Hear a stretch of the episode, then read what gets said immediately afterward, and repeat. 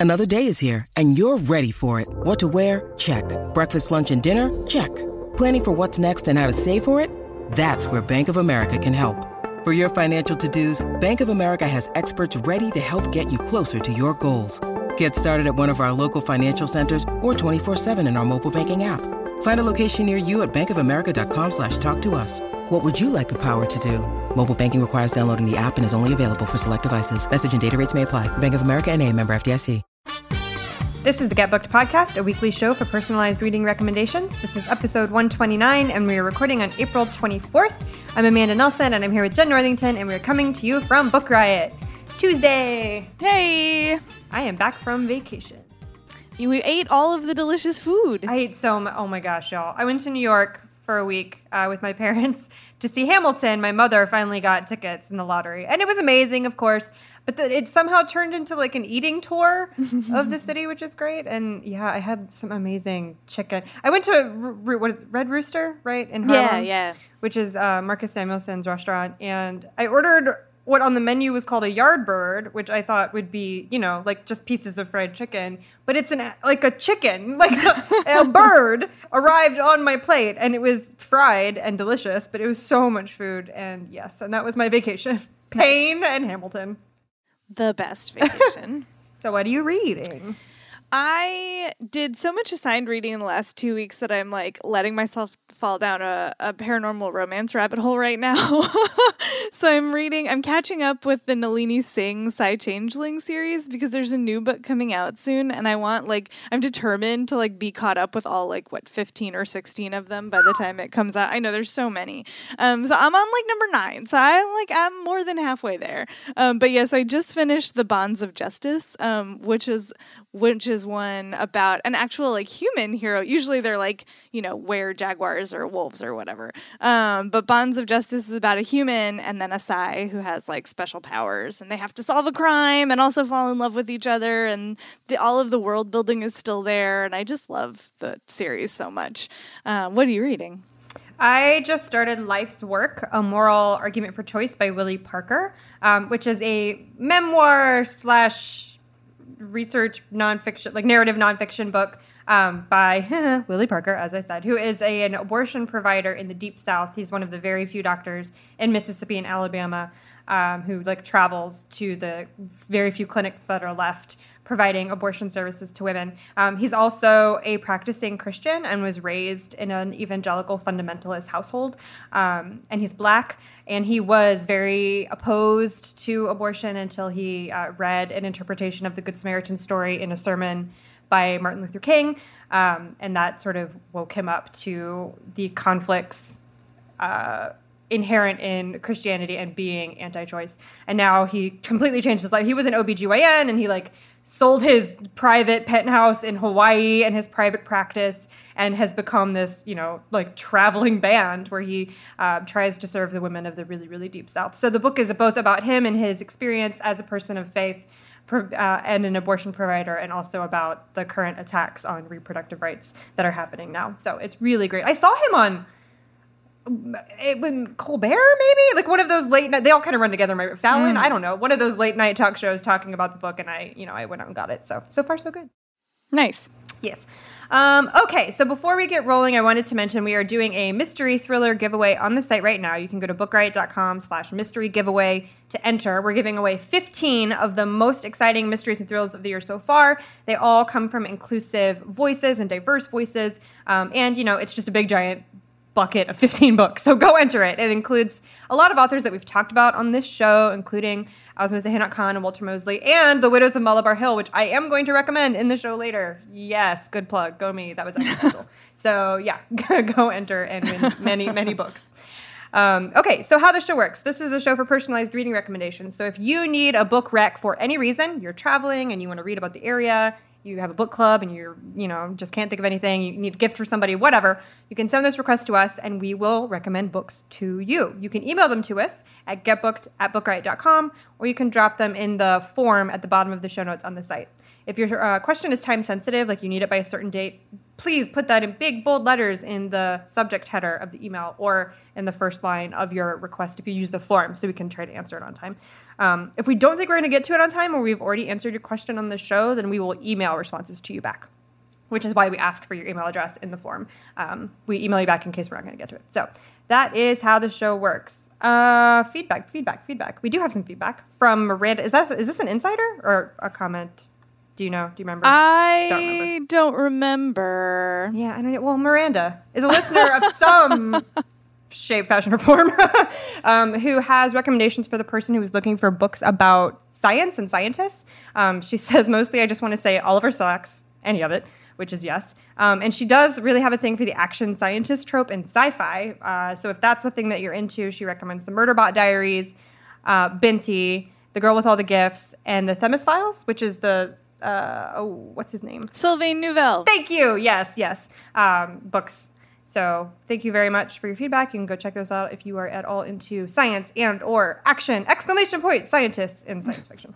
all right, we're gonna do our first question and our first sponsor with our book, Jenn, and then we will roll on.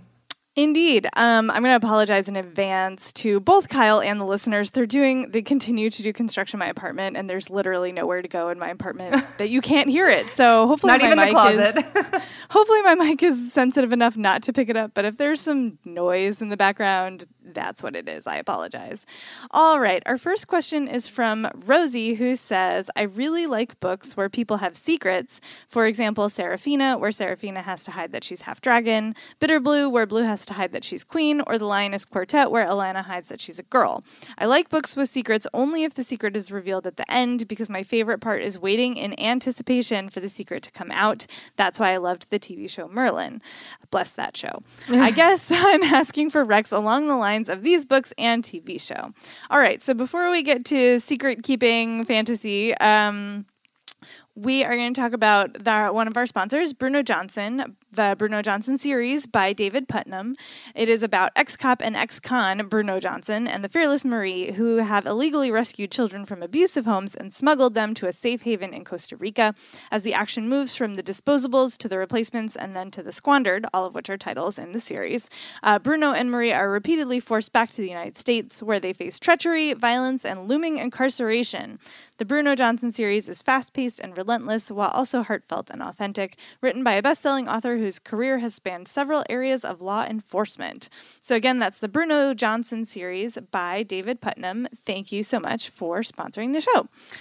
Uh, secrets. I'm just gonna keep talking. Um, so I picked for you an unkindness of magicians by Kat Howard because there are multiple layers of secrets in this book. Like there are secrets that some people are keeping, some people are keeping more than one secret, and then there's like a big secret sort of throughout the whole structure of the book. Um, it is about. Uh, it takes place in New York City in contemporary time, but in this sort of urban fantasy, there is magic in the world and um, magic is like sort of hidden from the mundanes. They're called you know aka muggles. Um, and there's a new magician on the scene sydney who has has this like incredible powers. Um, and she enters the scene just as the magician circle is undergoing this sort of they call it the turning. It's basically a tournament of magicians to see who gets to be in power until the next turning. Um, and she gets hired by sort of an outsider dude who who uh, wants to establish his own house.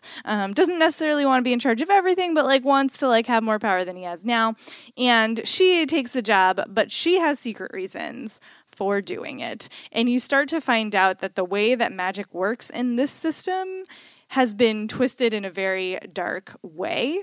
And there's also a magic serial killer on the loose. So many, so many things are going on in this book. Um, I, it's kind of like when I was reading it, I was like, oh, this bit, like, it's like uh, not derivative of, but it reminded me of The Magicians in some parts. It reminded me of the short story, The Ones Who Walk Away from Omelas by Ursula Le Guin. In other parts, it reminded me of The Night Circus sometimes. So if those are all books that you like, you probably want to pick this up. I do wish I had gone a little bit deeper in a few scenes, but it's a really fun read. It's really engaging, and Sydney is an amazing main character character. And there are lots of other great POV characters to root for. Um, trigger warning for violence against women. I did mention that there is a serial killer. It's Grisly, FYI. Um, so that's An Unkindness of Magicians by Kat Howard. Okay, my pick is No Good Deed by Kara Connolly, in which the main character's secret is that she's a time traveler. Hey! so her name is Ellie, and she is a teenager. This is a YA novel, um, and she is a like Olympic level archer. When the book opens, she is in England in Nottingham at the uh, qualifying trials to get onto the U.S. Olympic archery team. And the book is full of like really cool, specific archery stuff uh, because she maintains that throughout the book. Um, so she is at the trials. She's taking a break, like looking for lunch, I think, and she ends up wandering underneath Nottingham Castle, just like thinking about her life and all of that. And then when she comes out from underneath the castle, she's in medieval England and thinks she stumbled into like interrupting a reenactment or something, or like all of these actors. But then she very quickly realizes um, one of the big clues being that there, no one speaks English, they're all speaking French, and there's a lot of heads on pikes. Uh, she figures out that she is no longer in her her time, and sets out trying to survive. Um, she is taken under the wing of a knight who's returned from the Crusades named John, who turns out, of course, to be Little John. Um, and she like just is trying to get back to her um, her time and figure out how to escape this weird time suck that she's in. Uh, but then she realizes that a lot of the things that are happening where she is, which is Sherwood, um, are really unjust. There's a lot of people who are starving. The the kind of government, local government system with the sheriff is uh, really cruel, and so she starts putting together a team of bandits who call her Robin. Get it? Okay, mm. so yeah, so it's a teenage girl, like a gender flipped retelling of Robin Hood. Um, and she keeps this secret that she is from the future the whole time almost. um, so you are with her that like while she's trying to solve all of these social injustices that are happening in these villages and these people that she's come to really enjoy. Uh, while at the same time, like, you know, not being burned as a witch or arrested and tortured or dying of the plague, which are all very real threats um, to her. So it's great fun, super fast. I found the archery stuff really fascinating, especially. It goes really in depth into like the different kinds of bows and how to hold it and all of that like the the real names for all of the bits and pieces of it that I don't remember anymore because it's been a while. Um, but all that was really cool. So that's No Good Deed by Kara Connolly. Okay. Question two is from Chris, who says I've recently gone into therapy, and two counselors have told me that they're pretty sure I'm on the autism spectrum and likely have Asperger's syndrome. While I wait for the medical diagnosis, I'm trying to get my head around this as I'm in my 30s and have lived the rest of my life not knowing it. I usually like to go to books for help, but most of the ones I can find are about children. Also, they tend to be about people who are low functioning, while I am quite high, fun- high functioning. As such, the few people I've told uh, express surprise about this fact as I have a job and friends and a marriage rather than being a maths genius who can't talk. Um, two books I've read before are The Speed of Dark and The Reasons I Jump, both of which contain some elements I recognize in myself, but many do not. The areas I struggle with are dealing or struggle with uh, dealing with include complex social situations, crowds, nuance in communication, needing to work in a struggle, uh, needing to work in a structure, and struggling to deal with unexpected situations. Um, I hope this all makes sense. Okay, Totally makes sense. And I picked for you, it might seem a little odd of a pick because it is romance, but I think that this is kind of right up your street. It's The Rosie Project by Graeme Simsion. Um, and this is about a man in his, he's not in his 30s, he's a little bit older, maybe in his 40s, I think, because he's compared to Gregory Peck in the book, um, who, his name is Don. He's a genetics professor who has never been on a second date in his life. Um, he doesn't have very many friends, but he is very high functioning. He's socially awkward. He has he needs things to be very structured. Um, I don't remember if it's stated in the book, but he's like very obviously on the spectrum, and he decides that he needs a wife because his neighbor tells him he would make a wonderful husband, and he doesn't understand that because he's assumed this whole time that he's you know he's very smart and good at his job. Um, but is not good at maintaining romantic relationships, uh, and so he just he comes up with what he calls the Wife Project, which is an evidence-based, very systemic the perfect partner. Um, and it's essentially like a flowchart of non-negotiables. Like if she smokes, no. If she shows up late to things, no. Um, if she drinks, no. All of these things. And then this woman Rosie comes into her life who does all of those things, um, and is also like a bartender and is very you know feisty and sarcastic and speaks in a lot of ways that Don doesn't always understand because he's very literal. Um, and she is coming to him. Don is a professor professor of genetics because she's searching for her biological father um, and thinks that uh, his expertise in DNA will help her with that. So he puts the wife project on hold and takes up what he calls the father project, which is helping Rosie find her dad. And their relationship blooms. And he, uh, this like very, you know, he's very literal minded scientist, has to learn to manage his life around this woman who's very spontaneous and um, loud and doesn't isn't logical all the time and really confronts all of these things about himself um, that he doesn't really know how to handle. So it, it is uh, romantic and funny. It doesn't treat Don in any kind of like condescending way, I didn't think. Um, so I think that this would be a good pick for this situation. So that's The Rosie Project by Graham Simpson.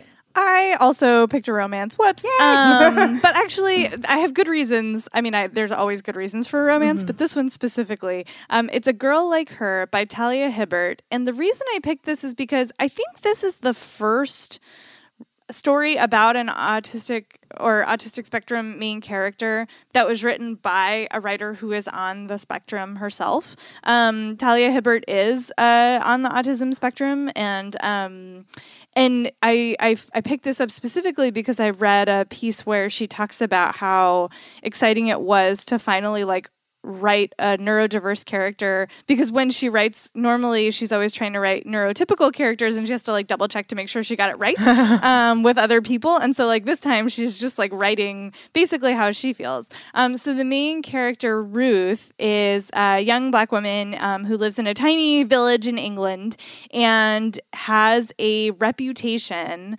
in the town for being a weirdo and also for like being loose, I guess is the polite word. Um and she is has isolated herself because of both of these things. Doesn't really have friends. She's close with her sister who comes to check on her pretty regularly. She lives by herself. Um, she has a webcomic. That's how she makes money, and she's like she's fine. She's like she doesn't want to talk to anybody. She has like you know basically just like decided that she's gonna be solo and be fine, and that's fine.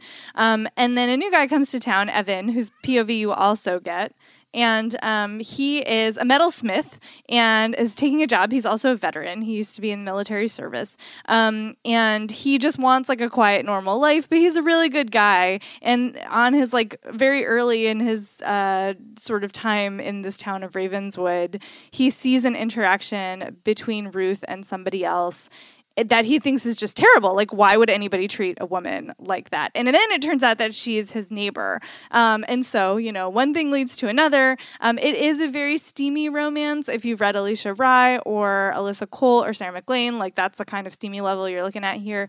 Um, but I thought it was so great because it's just, she's just so Ruth is so fine with being on the autism spectrum disorder. I mean, she knows that it limits her in specific ways, some of which you talked about in your question. Um, but she, like, that's not her problem. Her problem is that this is a really small town and people say things, and it's really easy for one person to control the narrative about another person. And that's her problem. Um, and it's really fun to see her and Evan like get to know each other, um, and like how Evan like doesn't mind that she's really brusque and doesn't mind that like she's not good at small talk and like doesn't care about a lot of the things that other people seem to be bothered by, um, and like you know the things that are holding them apart are like not being honest about what's gone on in their past in some cases. So I just thought it was great. It's a really fun read, um, and it's also very heartfelt. And I, I I can't believe that this is my first own for autism spectrum disorder, but I'm pretty sure it is. So that's A Girl Like Her by Talia Hibbert. Alrighty, so the next question is from oh Victoria, who is an insider. She told me that this question was in here. my she says my mother's birthday is coming up in May, and I was hoping to get her a book set in Tanzania because my parents will be going there in the fall. My mom is a lifelong fan of elephants, so having them included would be great. She sorry, my cat is being weird. Um, she has already read The White Bone, which is a book that comes to my mind first with this request. Her favorite authors are Maeve Binchy and Richard Wright. She's not really a fan of quote unquote depressing books and particularly likes them to have happy endings. What you got, Amanda? Okay, I picked uh, a book about animals because I kind of latched onto the elephant thing, um, and I went with My Life with the Chimpanzees by Jane Goodall. Um, I don't feel like I need to explain anything else. like, of course, Jane Goodall is a like com- famous, world-renowned uh, conservationist and scientist who worked with chimpanzees in the wild. Most of her work was done in the forests in Tanzania. Um, and this is a book about her life. It's her memoir, and from the time starts from when she was a little girl, and you know had dreams of working with animals and all of that, um, and then up through school, and then when she was in her mid twenties, she went to Africa to observe chimps in the wild, and then that's where she kind of ended up staying and becoming world renowned as Jane Goodall. And there you go. I yeah, I really latched onto the like elephant thing. There, there are no elephants in this book, but it's you know Jane's work is um I don't want to call it feel good necessarily because she like faces a lot of hardships and there's a lot of danger, mostly from leopards in in her work, um, and a lot of frustrations and all of that. So there's like it doesn't lack conflict in the book or um, obstacles to overcome, but you can tell that she so much loves what she's doing, and that just like comes through. So even though there are no elephants, I think somebody who really likes animals in any way will will enjoy something like this. So yeah, that's my life with chimpanzees by Jane Goodall. All right, so listen. I really tried. I really I tried so hard to find you a feel-good book with elephants, but like they as far as I can tell do not exist. Like all of the books that I could find about elephants were like really sad about like poaching or like animal cruelty or like novels where like bad things happen and I didn't I did not want to give you that. Um so my book does not have an elephant, but it is super interesting and I think it will be a great pick for this trip. It's The Worlds of a Maasai Warrior, an autobiography by Tepilit Ole Saitoti. Um, and um, it is a memoir um, about uh, uh, basically growing up in Masailand. Um, uh, he had the author had a traditional childhood and adolescence, and then left um, the Serengeti where he grew up to go to America, um, to go to school, to go to university. Uh, he became a park ranger and a tourist guide, um, and basically left his like very sort of sheltered um, traditional life to see the broader world, and then came back. Um, and so, what he's talking about are both like these cultural traditions and then sort of the culture shock that he experienced going from there to, like, you know, become a park ranger and a tourist guide and then to the USA and getting a university degree. Um, and, like, you know, the culture shock of being in Western civilization and the way that people in America treat black people, even though, like, he's not African American. So, the assumptions they're making about him just don't apply in certain cases. Um, and, and then coming home and seeing what was going on um, to with like where he grew up and the land surrounding it. Um, and this book has amazing like reviews. Like if you started to read the reviews, like it's one of those books where people are just like, you have to read it before you go to Africa. Like you really should, um, because it's all about you know like both the tribal societies, but also globalism and like what do you do with those things when they intersect. So I think it'll be really interesting for her. Um, and it's about a guy who's like you know made a really interesting life for himself so i think it's feel good in that way. Definitely grapples with important issues but those are things that you should think about anyway when you go on these kinds of like trips i think. Um, it's good to know about the challenges that are being faced in the place that you're visiting. So that's the worlds of a Maasai warrior uh, by tepilit ole saitoti Okay, question four is from AJ, who says, I'm very interested in reading some Westerns because I live in the Southwest, but have yet to find anything that works for me. A lot of the Westerns I've encountered seem to be written for and by old white men and usually involves, involve sexual violence towards women and a vaguely racist protagonist, both things I would like to avoid. Do smart, diverse Westerns exist? So far, I found the comics Kingsway West and Pretty Deadly, which I love, but I'm really looking for novels. Any help you can give would be much appreciated. Okay, I did not get a novel for you. I got a collection of short stories, so like you know, close. it's, I, am I'm in the I'm in the ballpark. So it's Half an Inch of Water by Percival Everett, and this is a collection of short stories. They're not set in the Southwest, but they are very much westerns. Like they're set in Wyoming and Colorado and like the north, a little bit a little bit northern, um, but still dry desert, lots of scrubland, rivers, that sort of stuff. Um, and this is the opposite of, of, the the kind of westerns that contain the problems that you're talking about. Um, Percival Everett is not an old white man, and the characters in these stories are as far as I can remember, almost all Black or Indigenous, unless otherwise specifically stated. So there's a there's a lot of diversity uh, in these stories, and they're all they're just like really well written, and they all really capture that kind of spiritual spirituality brought on by like a vast emptiness of the West. You know, you stand in those landscapes and it's all dry and everything looks very dead and like the sky is sitting on your head and it's so big it's hard to comprehend. And he weaves all of that into these stories. Like the supernatural is kind of almost there on the fringes a little bit without getting openly you know supernatural um, and they're all about kind of normal quote unquote people like there's a there's a father daughter story um, there's a story about like a sheriff one about a, a veterinarian um, and they are kind of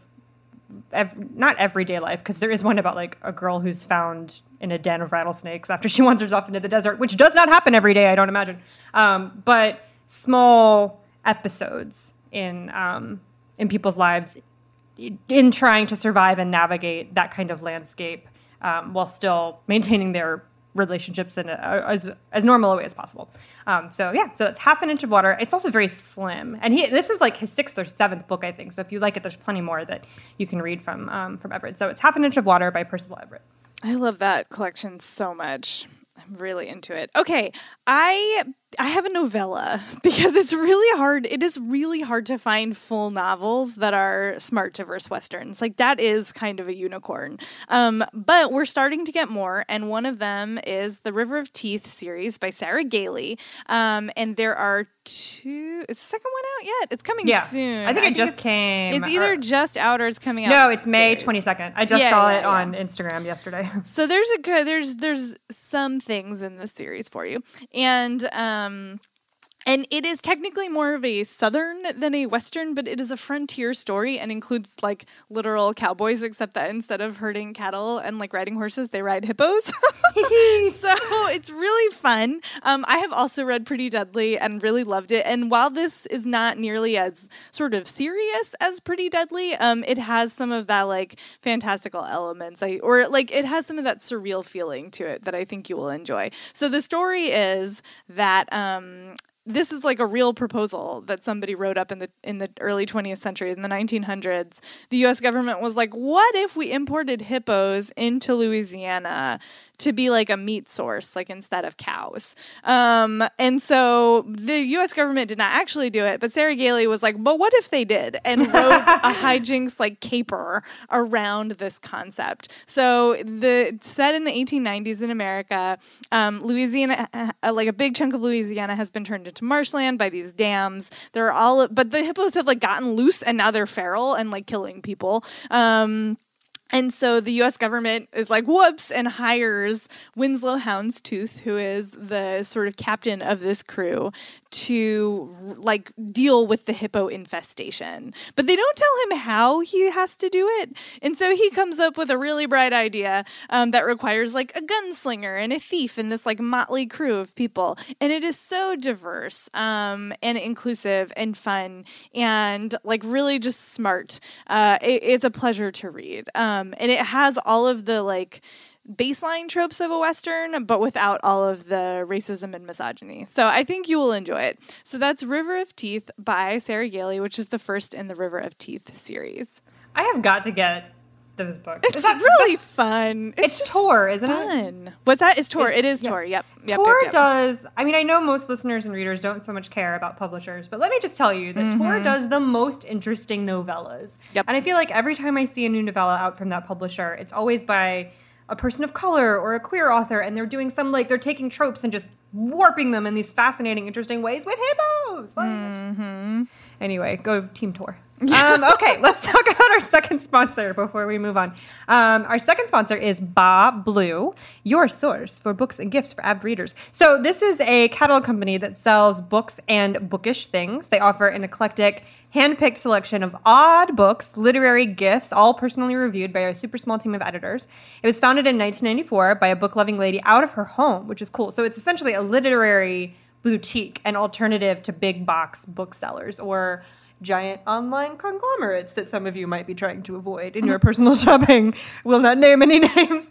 Um, so they offer really fun, friendly, personal recommendations of high quality books, gifts that you might not discover otherwise for readers or for yourself.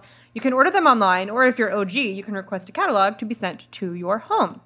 Um, book recommendations are their specialty, and they really, really shine a light or try to shine a light on books that have flown under the radar. So books that aren't getting a lot of buzz, but are still super worthy of your attention. So that's if that's the thing you're after, you should definitely go uh, check them out. So you can go to basbleu.com slash book riot, and it's B A S B L E U basbleu.com. I mean, not slash good riot, I'm sorry. basbleu.com slash get booked, which is the name of this podcast.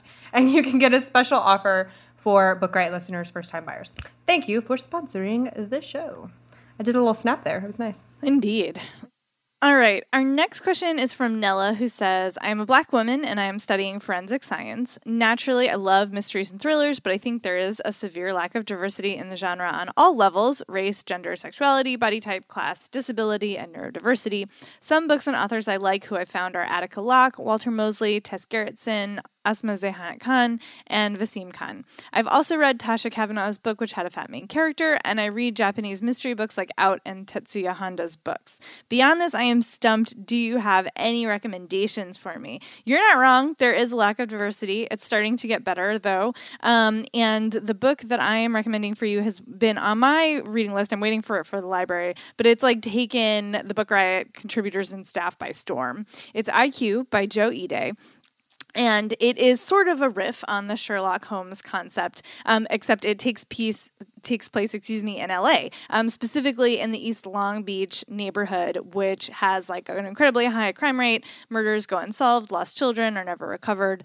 So somebody from the neighborhood has decided that he's going to solve the police the cases that the police can't or won't touch. Um, he goes by IQ, and he is like a loner and a high school dropout, um, young black man. But he is super smart. He's like that, got that savant, you know, Sherlock Holmes smartness, and he is sort of like he's working for whatever his clients can afford. So like a cake or a casserole or maybe new tires, like whatever. um, and then he also takes on some high profile clients that can pay to make ends meet. Uh, so the this mystery starts out with a rap mogul whose life is in danger, um, and so IQ, whose also name is Isaiah, um, starts to investigate. There's a vengeful ex-wife, and then there's a crew of cutthroats and an attack dog and a hitman, and it's just like you know everything is kind of intense and crazy and dangerous. Um, the series is ongoing, and Joe Ide. It's interesting. He himself is a Japanese American, but he grew up in South Central LA and like he's given interviews about like growing up and like how he wanted to be part of the culture around him and how he grew up listening to rap music and like his brother was a drug dealer and like he was very enmeshed in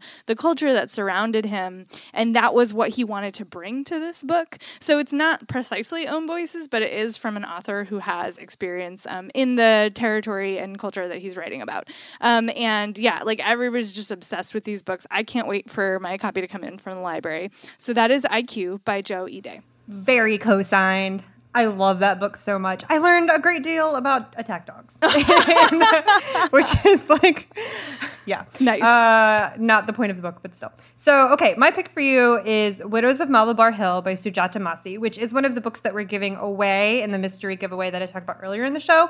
And all of those books are diverse. So even if you don't enter, I really suggest that you go look at that page that lists out all the books that we're giving out in the prize because that would be like just a great reading list for this question. So anyway, Widows of Malabar Hill by Sujata Massey. This is the first book in a new series called the Perveen Mistry Series, and it takes place in Bombay in the early 1920s. And it's about Perveen Mistry, who is the first female lawyer in India. She's come home from Oxford, where she has got her law degree, and is working for her father's uh, very respected and historical law firm. Um, her her dad's company has been handling the the estate of a Mr. Omar Farid who has just died. He's a wealthy Muslim living in the neighborhood who has left three wives behind. And as Perveen is like going through the papers, she notices that all three of these women have signed their inheritance over to a kind of sketchy sounding charity. And there's no indication in the paperwork of what these women and their children are going to live on now that their husband is dead. So she's super suspicious and talks to her father about it.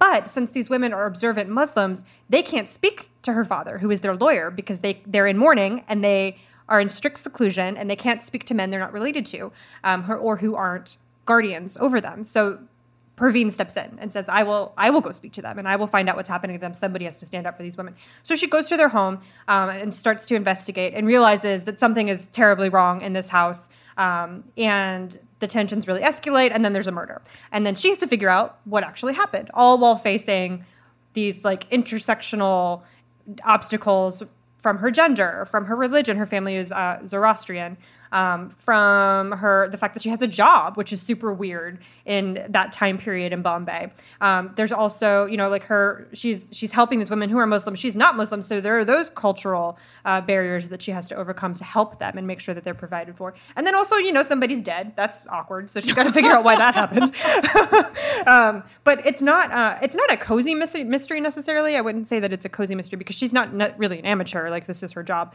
Um, but it's not like grisly or graphic either. It's very much a book written to kind of teach you about life in this neighborhood in the 20s and the different kinds of people who live there and the things that they would have faced, specifically the women. Um, the kind of obstacles they would have faced in their daily life just to like carry on and the ways in which they overcame those things. Um, there's also a really great side character who's um, Perveen's best friend, who is a white English woman who she went to Oxford with, who has traveled to India with her family. Her father is like very high up in the colonial government, uh, and she is just such a, this like bubbly, perky, kind of silly um, sidekick.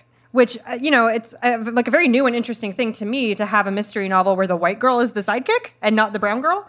Um, so that's that's an interesting twist that Massey is kind of doing on that trope. So that's The Widows of Malabar Hill by Sujata Massey. Is it my turn? It is. It is. Okay. Your turn. Yes. Question six is from Carol. She says, I'm an avid reader, but I've noticed that lately I've been reading books that contain doom, plagues, apocalypse, and catastrophes. I've liked these books, but I need a change. I'm looking for happier and funnier choices. I read a lot of science fiction, but I'm open to other genres. Please no tearjerkers or super warm fuzzies. I did read Furiously Happy for, uh, by Jenny Lawson and loved it. Okay, what you got, Jenn? Well, so when it comes to fun but not a lot of feelings, which is what I thought you were asking for, I always go to YA. And so the book I picked for you is one of my favorites from the past year. It's The Epic Crush of Jeannie Lo, which is the first in the Jeannie Lo series by F.C. Yee.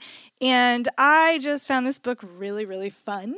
Um, it is about, as you might guess, Jeannie Lo, who is uh, lives in the Bay Area and she is in high school. She's like coming towards, you know, she's staring down the barrel towards college. Um, and she really wants to go to an Ivy League. She's an overachiever. She just like really is gonna she's very competitive and she wants to crush it um and so um, she is like obsessed right now with trying to figure out how to get into Harvard. Um, and then something starts to go weird in her neighborhood. Um, there's like weird things happening and she is not sure what's going on but they seem supernatural but that can't be right right like that can't be and then a new kid comes to school and is like oh what's up like there are demons in town and you need to help me fight them and she's like, I don't have time for this. I need to go to Harvard. Like, I have things to do to get me into Harvard. He's like, No, no, really you need to help me fight demons and everything kind of goes from there. Um, it is a sort of updated retelling of the monkey king legend. Um, if you're familiar with that. If not, look it up. It's fun stuff. Um, and yeah, Jeannie, I love how Jeannie gets to be smart and a high achiever, but also like not super upper class. Like she's like, she has to get scholarships because otherwise she's not going to be able to pay for college. Um, and she's allowed to get angry. She gets really angry at some of the disruptions to her life. And she's just allowed to be like a full person and also be like a you know demon butt kicking badass. So I I just found it really enjoyable. I will say that after having talked to a bunch of people about this book, apparently if you live in San Francisco, the geography is like a little wonky. So some things may not be where they should be or there are things where th- those things are not. I don't know. I'm not from the Bay Area. It didn't bother me, but I will note that for those of you who are. But yeah, so that's the epic crush of Jeannie Lo. I love that book so much. It's so it's much so fun. fun. It's just it's got this great Buffy kind of thing, yeah. but without all the weird angsty. I don't know. Right, right. okay. Um, my pick for you is the Invisible Library series by Genevieve Cogman, of which I think there are now six, five or six. The first one is just called The Invisible Library, and there is a lot of danger and like potential catastrophes in these books, but they're they are happy and funny, and everything turns out fine uh, in the end. So there's not, you know, this isn't like post-apocalyptic stuff. So Irene is a spy for the library, capital L, capital L library, which exists in another dimension, and they their jobs as librarians are to harvest books from other dimensions and other realities. So different versions of London, for example, different versions of uh, you know places that you're familiar with across time and space, and some of them have like magical abilities, some of them don't. Uh, and the library houses the original copies of these books that come from these specific time frames. And their goal, as far as you know in the first book, is to preserve those. So you've got a bajillion copies of Sherlock Holmes, but they're all from different versions of England, so they all have like their little quirky. Everyone is a little tick off from the next, etc. So she gets a new um, assignment to go to an alternative London, which is kind of in the 1800s. It's a little bit Victorian, a little bit steampunky, but there's magic and some interesting technology stuff. And she gets a new assistant whose name is Kai, and their mission is to get back a stolen book, who's been that which was stolen by somebody what a member of the fae there's like fae there's vampires there's dragons there's all of these kind of beasties and baddies. And so when they get there to get the book back from the person they think has stolen it it's been stolen from that person. So like this book is long gone. There are a lot of different underground factions and um, uh, I guess racial as far, or I guess more specifically species um, conflicts that are happening, like the Fae versus the vampires kind of stuff. Uh, and they're all warring over this book, and she has to figure out why. And adding to all of that, um, you know, intrigue and mystery and stuff, her assistant is super not who he claims to be, although he really hasn't claimed to be anyone. Like he doesn't volunteer a lot of information about himself. Um, but she's starting to realize that something is a little weird with that guy. Uh, and also, the world's magic is has been bent to allow some of the supernatural creatures who are in the world to coexist, and that's messing up her ability to do her job because there's like very strict magical rules when it comes to the library, and in this one, those rules are um, kind of out the door.